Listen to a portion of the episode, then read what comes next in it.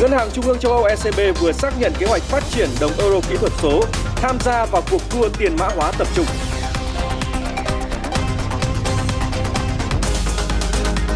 Xin kính chào quý vị khán giả đang theo dõi bản tin tài chính kinh doanh trưa. Vừa rồi là một số nội dung đáng chú ý sẽ có trong bản tin trưa nay. Kính mời quý vị cùng theo dõi. Thưa quý vị, thị trường chứng khoán trong nước sáng ngày hôm nay mở cửa khá tích cực nhưng lại suy yếu dần về cuối phiên. Phóng viên Tài Phan sẽ cập nhật cụ thể đến quý vị ngay sau đây. Xin mời anh Tài Phan. Cảm ơn chị Minh Hằng và xin kính chào quý vị khán giả. Đúng là có thời điểm đầu phiên VN Index tăng hơn 7 điểm, áp sẵn ngưỡng ngưỡng 1.500 điểm.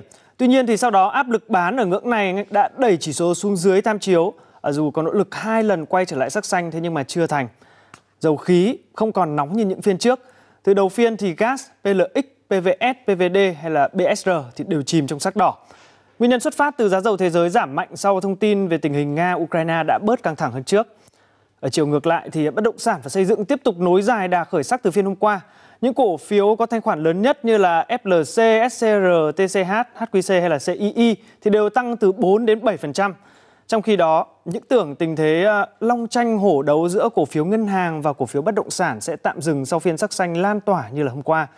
Thế nhưng mà như thường lệ thì một năm qua của cổ phiếu vua, sau đà tăng vụt sáng tuần trước thì nhóm cổ phiếu này lại vụt tắt, quay trở lại sập sình. Với chỉ ờ, sáng nay có vài ba mã xanh điểm, Ờ, LPB, BID, EIB có biên độ giảm lớn nhất với mức giảm từ 2 đến 3%. Cùng với diễn biến VN30 không mấy tích cực với số mã giảm điểm gấp đôi số mã tăng, VN Index tạm kết phiên sáng mất 1,95 điểm xuống 1.490,8 điểm. Dù độ rộng của chỉ số khá là tích cực với số mã tăng có phần ưu thế nhưng mà lại đa phần là các mã vừa và nhỏ. Đó có lẽ cũng là lý do mà HNX Index lại có diễn biến ngược chiều với VN Index khi mà tăng 4,18 điểm lên 428,02 điểm. Toàn sàn có 116 mã tăng, 88 mã giảm và 54 mã đứng giá. Nhìn chung thì thanh khoản thị trường cải thiện so với sáng hôm qua, đạt 13.256 tỷ đồng, tăng khoảng 15%. Thưa quý vị, giá vàng thế giới đêm qua đã bốc hơi gần 13 đô la Mỹ một ounce xuống còn 1.852 đô la Mỹ một ounce, tương đương với mức giảm 300.000 đồng mỗi lượng. À, thay đổi trên thì đã tạo áp lực không nhỏ đến hướng đi của vàng trong nước khi mở cửa giao dịch. Sau khi giảm vào ngày hôm qua thì giá vàng trong nước sáng nay có sự phân hóa giữa các thương hiệu. Cụ thể, giá vàng dòng thăng long giảm 70.000 đồng một lượng so với đầu giờ sáng, xuống bán ra là 54 triệu 090.000 đồng một lượng và mua vào là 53 triệu 440.000 đồng một lượng. Trái lại thì giá vàng SJC tại Bảo Tín Minh Châu đã tăng thêm 30.000 đồng một lượng ở chiều bán ra lên mức là 62 triệu 860.000 đồng một lượng và giá mua vào thì cũng tăng 50.000 đồng. Lãi suất liên ngân hàng qua đêm sau dịp Tết Nguyên đán năm nay bất ngờ tăng cao, có lúc lên tới 3,4% một năm, cao hơn nhiều so với cùng thời điểm năm ngoái, chỉ ở quanh ngưỡng là 0,29% một năm. Vậy vì sao lãi suất vay mượn giữa các ngân hàng lại lên cao và có tác động như thế nào tới thanh khoản của hệ thống ngân hàng? Trong 2 năm qua, lãi suất qua đêm hiếm khi lên cao tới mức này, đặc biệt là sau khi mùa cao điểm thanh toán và chi trả dịp Tết Nguyên đán đã đi qua. Theo các chuyên gia, năm nay một phần vì nhu cầu vay vốn lên cao. Theo số liệu của Ngân hàng Nhà nước, tăng trưởng tín dụng trong tháng đầu năm nay lên tới 2,74%. Đây cũng là mức tăng tín dụng mạnh nhất trong 10 năm qua. À, khi mà à, Covid được kiểm soát hoặc là việc vaccine đã phủ thì như kinh tế đã trở lại bình thường, bình thường mới thì uh, các doanh nghiệp và cái nhu cầu về vốn cũng rất là nhiều nên cái tỷ lệ tăng trưởng tín dụng năm nay thì, thì Sina kỳ vọng đâu đó khoảng 14 đến 15%.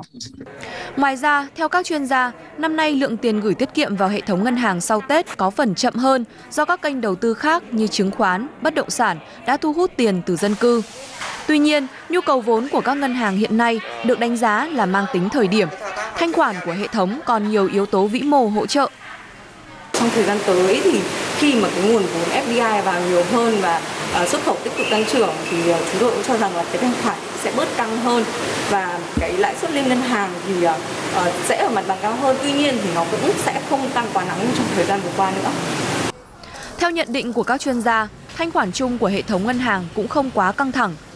Hiện nay, lượng tiền cho vay so với lượng tiền gửi từ dân cư và tổ chức kinh tế vẫn ở mức tương đối thấp, quanh ngưỡng 80 đến 82%. Có nghĩa là với 100 đồng người dân gửi tiết kiệm thì ngân hàng mới chỉ dùng đến khoảng 80 đồng để cho vay. Chứng tỏ rằng là cái thanh khoản của hệ thống ngân hàng nó vẫn tốt. tất nhiên à, có một số tổ chức tín dụng tôi đã chia sẻ là họ có cái nhu cầu huy động vốn cao hơn để đáp ứng cái thanh khoản tốt hơn trong những năm vừa qua và buộc họ phải à, tăng cái huy động từ thị trường liên ngân hàng à, cũng như là tăng huy động từ dân cư để đảm bảo cái nhu cầu thanh khoản cũng như là nhu cầu tín dụng thời gian qua và sắp tới. Trên thực tế, sau một vài tuần tăng mạnh, lãi suất qua đêm trên thị trường liên ngân hàng vào đầu tuần này đã quay trở lại mức 2,95% một năm, tức đã có dấu hiệu hạ nhiệt và dần ổn định trở lại. Tiếp tục là một số tin vắn kinh tế đáng chú ý khác.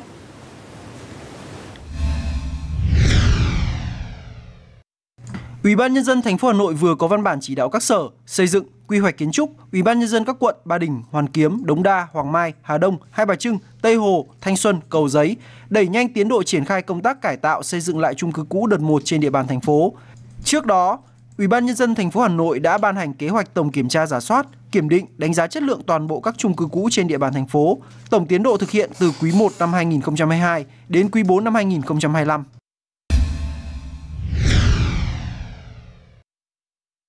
Sau thời gian bị ảnh hưởng của dịch bệnh, nắm bắt sự sôi động trở lại của thị trường bất động sản, nhiều dự án đã bắt đầu khởi động. Đơn cử như mới đây, Vạn Phúc Group đã tiếp tục khởi công giai đoạn 2, phân khu Sun Lake Villa tại dự án khu đô thị Vạn Phúc City, thành phố Thủ Đức. Phân khu gồm 108 căn biệt thự có thiết kế bán cổ điển, dự kiến sẽ được hoàn thiện và bàn giao nhà cho khách hàng vào quý 4 năm nay. Đại diện chủ đầu tư cho biết, trong giai đoạn 2021-2023 sẽ có khoảng 10.000 tỷ đồng được đầu tư vào 3 hạng mục trọng điểm của dự án, gồm các khu vui chơi giải trí, khu thương mại, dịch vụ và nhà ở cao cấp.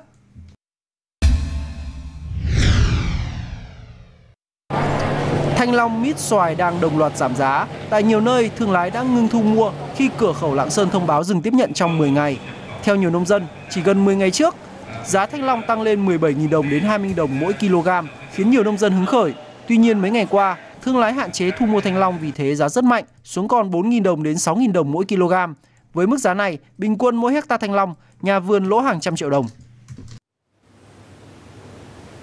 Các mặt hàng khô của Việt Nam khi xuất khẩu sang Trung Quốc phải được bọc màng ni lông. Đây là yêu cầu mới được phía Trung Quốc đưa ra nhằm đảm bảo phòng chống dịch COVID-19. Theo Ban Quản lý Khu Kinh tế Cửa khẩu Đồng Đăng Lạng Sơn, mới đây, đơn vị đã phối hợp với cơ quan, ban ngành của tỉnh tổ chức hội đàm trực tuyến với cơ quan chức năng thành phố Bằng Tường, Quảng Tây, Trung Quốc. Theo đó, phía Trung Quốc đề nghị phía Việt Nam thực hiện tuyên truyền cho các doanh nghiệp, thương nhân về việc yêu cầu hàng khô bên ngoài bao bì phải được bọc màng ni lông tránh để virus xâm nhập vào hàng hóa. Vì hàng hóa xuất khẩu của Việt Nam chủ yếu là hàng thực phẩm và nguyên liệu thực phẩm, theo Phó trưởng ban quản lý khu kinh tế cửa khẩu Đồng Đăng, trong quy trình kiểm soát hàng của phía Trung Quốc sẽ có bước phải phun khử khuẩn hàng nông sản khô. Do vậy, doanh nghiệp bắt buộc phải đóng gói sản phẩm khô để tránh bị hỏng. Còn theo văn phòng SPS Việt Nam, quy định mới trên đây là biện pháp khẩn cấp của thành viên WTO nhằm bảo vệ sức khỏe đối với công dân của thành viên WTO và phù hợp với thông lệ quốc tế, nhưng phải thông báo cho các thành viên liên quan.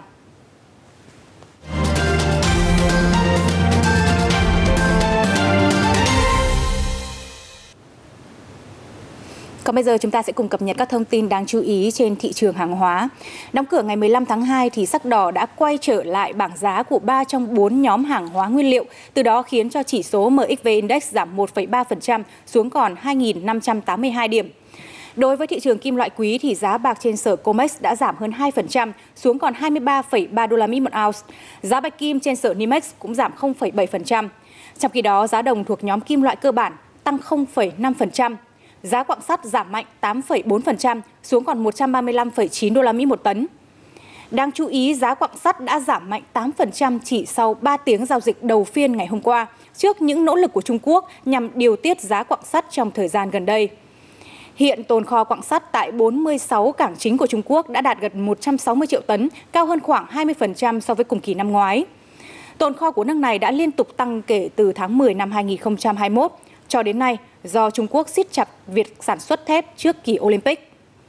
Và bên cạnh quặng sắt thì tồn kho đồng trên Sở Thượng Hải đã đạt gần 66.200 tấn, tức là tăng gấp đôi so với tuần trước đó và là mức cao nhất kể từ tháng 7 năm 2021 cho đến nay.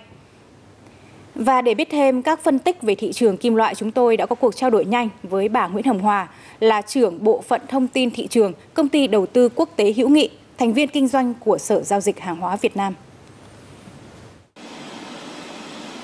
Trường kim loại trong những phiên gần đang chịu sự chi phối của những thông tin liên quan đến căng thẳng chính trị trên toàn thế giới, ờ, cùng với yếu tố cung cầu trên thị trường. Ờ, xét về nguồn cung, ờ, thì tồn kho đồng và quặng sắt tại Trung Quốc đang có dấu hiệu hồi phục khá là tích cực. Còn về triển vọng tiêu thụ, thì từ tháng 3 đến tháng 5 sẽ là giai đoạn tiêu thụ kim loại đồng trọng điểm của Trung Quốc. Do đó, giá mặt hàng này có khả năng sẽ tiếp tục neo ở khoảng giá như hiện nay nếu tồn kho đồng trên toàn thế giới duy trì ở mức ổn định. Thưa quý vị, từ ngày hôm qua 15 tháng 2 thì hàng loạt thương hiệu thép đã tăng giá bán. Cụ thể, thương hiệu thép Hòa Phát đã tăng mạnh giá bán vượt ngưỡng 17.000 đồng một kg. Thương hiệu thép Việt Đức hôm nay đã tăng giá bán với dòng thép cuộn CB240 tăng 250 đồng, chạm mức 17.000 đồng một kg. Nguyên nhân thép tăng giá là do giá quặng sắt đã tăng thêm 50% kể từ đầu năm đến nay. Thép tăng giá thì đã tạo kỳ vọng tăng trưởng cho doanh nghiệp sản xuất thép trong nước. Nhiều doanh nghiệp dự đoán sản lượng thép năm nay sẽ tiếp tục khả quan và cả thị trường nội địa và xuất khẩu. Ghi nhận của phóng viên bản tin tài chính kinh doanh. Năm 2021, doanh nghiệp này ghi nhận số lượng thép bán ra thị trường nội địa đạt 8,8 triệu tấn, cùng với đó là xuất khẩu gần 3 triệu tấn ra các thị trường. Tiếp đà tăng trưởng, những tháng đầu năm nay liên tiếp những đơn hàng xuất khẩu đã được ký kết. Trong 2 tháng đầu năm 2022, à, các đơn hàng xuất khẩu mà chúng tôi đã nhận được tính đến thời điểm này đã đạt khoảng 600.000 tấn, à, hơn 50% so với kế hoạch chúng tôi đã đặt ra. À, nếu mà với tình hình nhu cầu thị trường xuất khẩu tăng cao như thế này, từ nay đến tháng 6 chúng tôi sẽ làm cái kế hoạch điều chỉnh cho toàn bộ kế hoạch lượng xuất khẩu của năm 2022.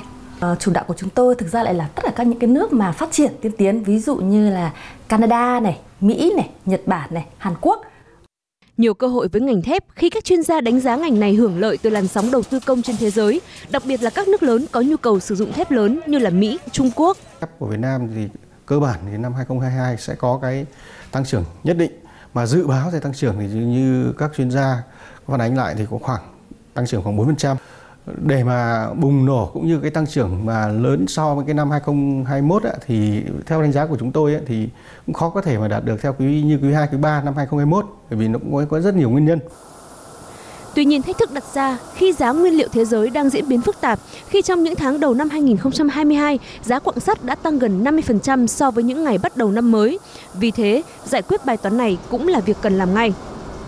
Thân các doanh nghiệp nội tại của Việt Nam trong những năm vừa qua cũng đã cố gắng hết sức à, từ cải tiến công nghệ, từ tiết giảm chi phí sản xuất để làm sao đấy nâng được cái năng lực cạnh tranh thực tế so với các cái à, sản phẩm và các cái doanh nghiệp mà từ bên ngoài đưa vào, xây dựng với các đối tác truyền thống và những đối tác đang cung cấp tại nội địa.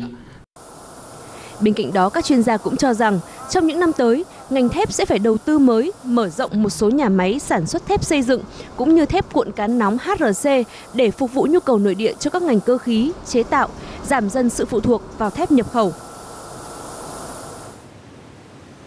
Chuyển sang một số nội dung quốc tế, Ngân hàng Trung ương châu Âu ECB vừa xác nhận kế hoạch phát triển đồng euro kỹ thuật số tham gia cuộc đua tiền mã hóa tập trung. Cụ thể thì ECB đang tiến hành các cuộc thử nghiệm nội bộ với đồng euro điện tử và dự kiến sẽ phát hành vào cuối năm 2023.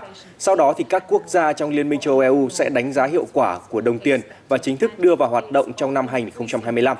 Theo ECB thì à, đồng euro kỹ thuật số sẽ hỗ trợ tiền giấy thay vì thay thế nó. Loại hình tiền kỹ thuật số này sẽ phải thông qua Nghị viện châu Âu để ban hành văn bản luật và các quy định pháp lý cụ thể. Si, công ty mẹ của uh, sàn thương mại điện tử Shopee đã bốc hơi hơn 16 tỷ đô la Mỹ vốn hóa thị trường chỉ trong vòng một ngày. Sau khi mà Ấn Độ bất ngờ cấm trò chơi điện tử ăn cách nhất của công ty này. Nhà đầu tư đang lo ngại rằng lệnh cấm trên mới chỉ là sự khởi đầu cho loạt rắc rối mà Si có thể sẽ phải đương đầu. Tại thị trường New York thì ờ, cổ phiếu Si niêm yết trên sàn New York sụt 18,4% khiến cho giá trị vốn hóa thị trường của công ty giảm còn 71,6 tỷ đô la Mỹ từ mức gần 88 tỷ đô la Mỹ trước đó. Theo hãng tin Bloomberg, việc New Delhi ban lệnh cấm đối với Free Fire, một tựa game mang lại lợi nhuận lớn cho Si, cho thấy những thách thức Si phải đối mặt căng thẳng địa chính trị cũng như sự cạnh tranh ngày càng gai gắt từ những đối thủ như là sàn thương mại điện tử của Lazada, của Alibaba. Nhiều hộ gia đình ở Anh đang cắt giảm các nhu cầu thiết yếu để mà giảm áp lực tài chính trong bối cảnh à, chi phí hàng hóa, các hóa đơn tăng cao do lạm phát trong những tháng vừa qua. Theo nghiên cứu của cơ quan quản lý viễn thông Anh Ofcom, có tới 1 phần 5 số hộ gia đình ở Anh đã phải vật lộn để mà thanh toán hóa đơn TV, Internet và điện thoại. Một số hộ gia đình thậm chí đã phải hủy dịch vụ hoặc là cắt giảm chi tiêu cho các nhu cầu thiết yếu như là thực phẩm và quần áo để chi trả sinh hoạt hàng tháng. Ofcom cảnh báo với lạm phát đang ngày càng gia tăng, dự kiến hơn 4 triệu hộ gia đình đang phải đối mặt với viễn cảnh thu thập thu nhập thực tế sẽ bị sụt giảm hơn nữa. Tỷ lệ lạm phát tại Anh hiện đang ở mức 5,4%, mức cao nhất trong 3 thập kỷ. Còn Ngân hàng Trung ương Anh thì đã hai lần liên tiếp nâng lãi suất kể từ tháng 12 năm 2021. Tại Trung Quốc, các quy định mới liên quan đến việc phát hành cổ phiếu lần đầu ra công chúng IPO ở nước ngoài nhắm vào các công ty công nghệ đã chính thức có hiệu lực từ ngày hôm qua. Theo chính phủ Trung Quốc thì các quy định này sẽ giúp bảo vệ tốt hơn an ninh quốc gia. Theo quy định mới của chính phủ Trung Quốc, những công ty công nghệ có trên 1 triệu người dùng khi muốn IPO tại nước ngoài sẽ phải báo cáo với các nhà quản lý. Các nhà chức trách Trung Quốc sẽ đánh giá kế hoạch IPO này dựa trên nhiều tiêu chí như dữ liệu người dùng, tính bảo mật và phương thức sử dụng thông tin. Nếu các nguồn thông tin có nguy cơ bị chia sẻ hoặc lợi dụng bởi nước ngoài, tiến trình IPO sẽ không được thông qua. Các biện pháp này là để cải thiện hệ thống giám sát thông tin. Trước đây, các nhà quản lý chỉ xem xét việc IPO khi mà các công ty đã nộp đơn xin niêm yết ở sàn chứng khoán nước ngoài. Thậm chí có trường hợp IPO đã hoàn thành xong mà tiến trình phê duyệt ở Trung Quốc còn chưa hoàn tất. Đồng thời, các công ty cũng không biết cụ thể loại thông tin nào cần phải được bảo mật. Việc phê duyệt IPO tại Trung Quốc có thể kéo dài tới 6 tháng. Theo các chuyên gia, các quy định mới đã đặt ra nhiều rào cản với các công ty công nghệ Trung Quốc nếu muốn niêm yết trên sàn chứng khoán nước ngoài. Do vậy, nhiều công ty sẽ chuyển hướng sang sàn chứng khoán Hồng Kông, Trung Quốc do các quy định mới không áp dụng cho sàn này. Tôi cho rằng các công ty sẽ phải nghĩ kỹ hơn nếu muốn niêm yết ở nước ngoài. Trước đây thì giới công nghệ ưu tiên niêm yết ở Mỹ hoặc là sàn Hồng Kông Trung Quốc, nhưng bây giờ Hồng Kông sẽ trở thành điểm đến chủ đạo của các công ty công nghệ. Theo Reuters, hiện vẫn còn 6 công ty công nghệ Trung Quốc đang nộp đơn xin được niêm yết tại sàn chứng khoán New York, Mỹ và đều đang chờ đợi các hướng dẫn cụ thể từ phía cơ quan quản lý Trung Quốc để thực hiện các hoạt động phù hợp với những quy định mới.